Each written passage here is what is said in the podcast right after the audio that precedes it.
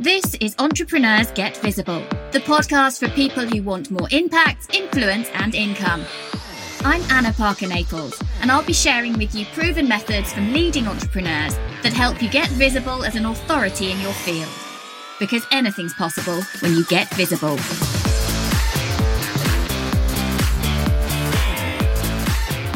I'm recording this episode today as a Facebook Live and also as a podcast episode for Entrepreneurs Get Visible, as I am very, very fresh and close to the whole process of writing your book and getting your book out there. So, for those of you who don't know, I launched my first book Get Visible How to Have More Impact, Influence, and Income. And that went live this time last week. So Tuesday night, and then ready, it hit the charts Wednesday morning. So I am recording this on Wednesday, the 28th of November. So my book has now been live for just over a week.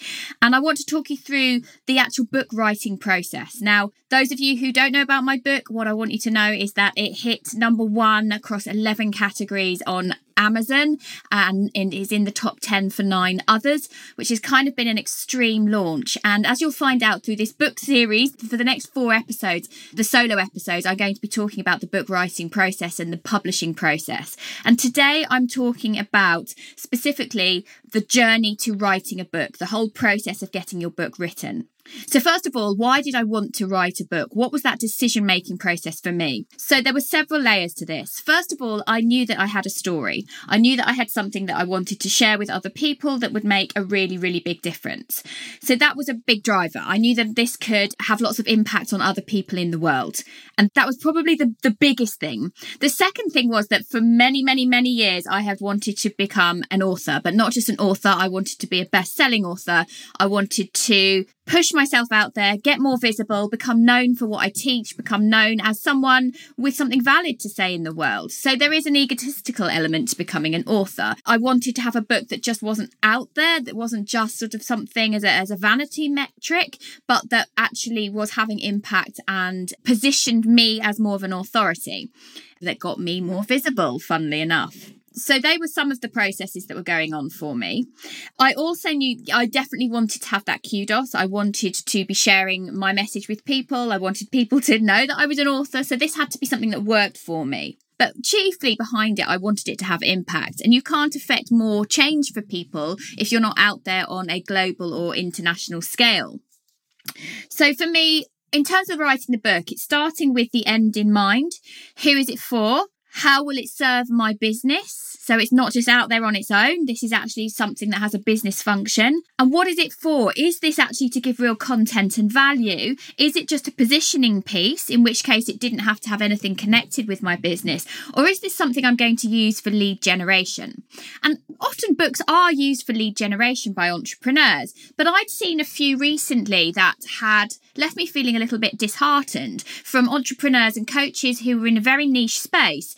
And I was excited to get my hands on their book. And when I read it, particularly if it was a Kindle book, actually it was entirely lead generation. So instead of giving you the answers that you really need, the answers that you really want, it was just sending you almost on every chapter to a particular download, which would then put you into the system. Now, there's nothing wrong with that. That's a very clever business model. But I, I always left those books feeling a little bit dirty. That's the word I'm going to use. A little bit like I'd been um, let down because I had bought that content and I'd gone into that book in good faith, believing I was going to get value. So I knew that whatever I was putting out there, I didn't want it just to be lead generation, but that there would be some lead generation in it. In fact, in my book, there are three places where people can go and download something, but again, it's really of value to them. And of course, that then brings them into my mailing sequence. But I didn't start with thinking about that. I knew that I wanted content and value. Now, this book, I had known about five years ago that I wanted to write a book about what I had discovered in terms of mindset that affected my business success. But five years ago, I was in a very different space. My business was very, very different. And I started to write the book then. And the interesting thing was that I hadn't had all of the successes that have come as a result of all of the things that I have realized for myself and then implemented for myself. I was right at the start of that journey, but I'd had some major light bulb moments that I wanted to share with people. So when I started thinking about that book back then, I had all the same concepts that I'm talking about in the book, but I wasn't in the right place. I didn't want to write the book for that very small industry because I knew that I wanted to step away from that industry. I then launched Inspiring Mummy Club, my first online development business, and I started to write the book again, shaping the same story, the same content, but just for mums. And every time I went to write it, it just didn't feel right. It felt like I was limiting myself. And actually, I knew long term, I didn't want to label myself someone who just helps mums and potentially just helps in mindfulness. That wasn't right for me. It didn't feel right. It wasn't a good fit. So I kept stalling on this book. I kept stalling, kept stalling. And then last October, I went to an event by Hay House Publishers, who are one of the leading personal development publishers in the world. And the reason I went is because they have a competition where everyone who attends that day gets an opportunity to take part in their competition.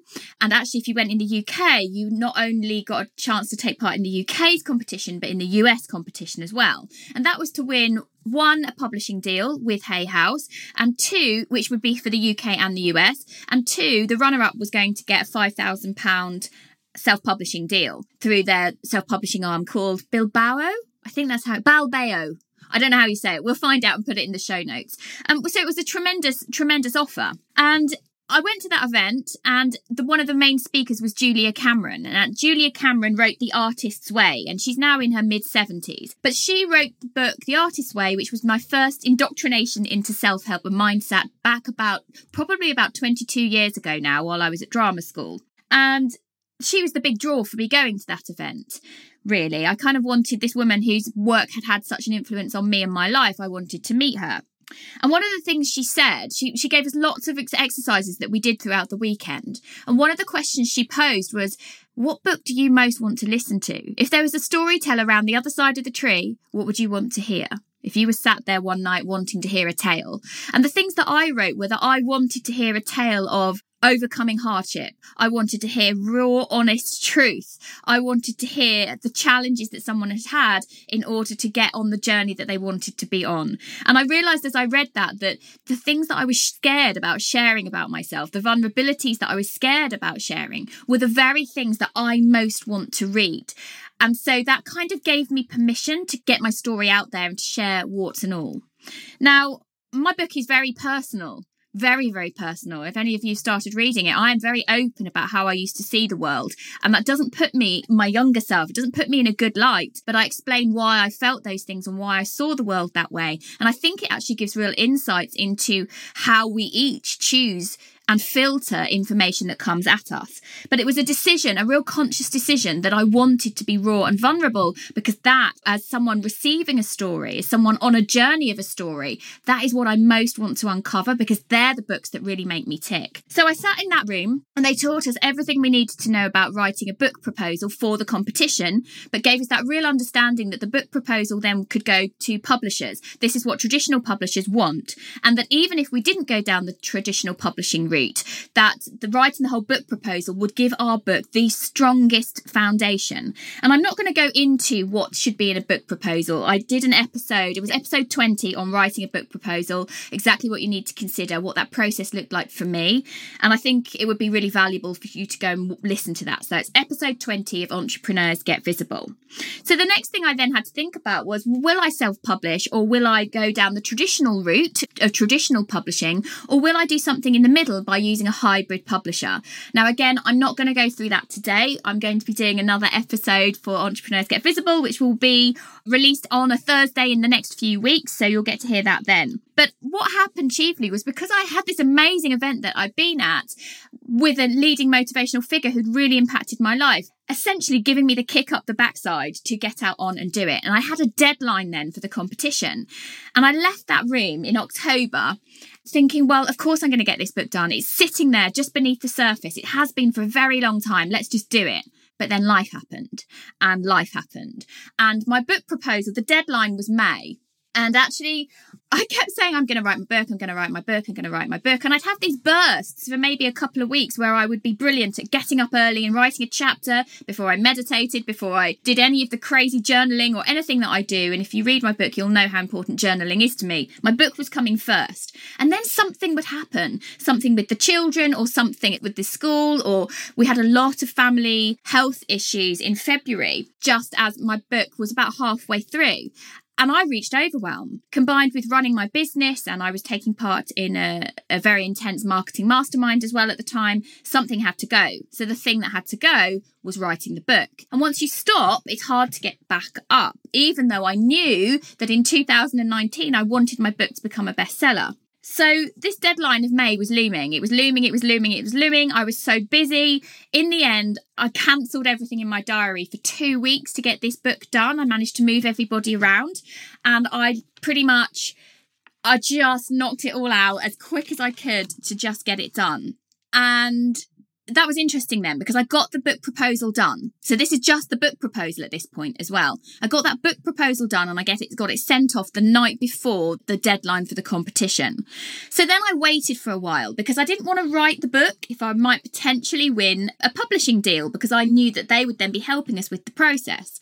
But the whole book, this whole book proposal was about 50 pages long. So it was really intense. I knew exactly what was going into each chapter. I knew what was going to help people in each chapter. I knew where I was moving people. I knew what personal stories and anecdotes were going in there. It's just sitting below the surface. That's the level of planning that had gone into the book. So then, at this point, I then discovered that I hadn't won. And I'm a very competitive person. So I had a little bit of a wobble as to that's not fair because I was convinced I was supposed to because my book's supposed to be big. So I didn't write anything for a little while.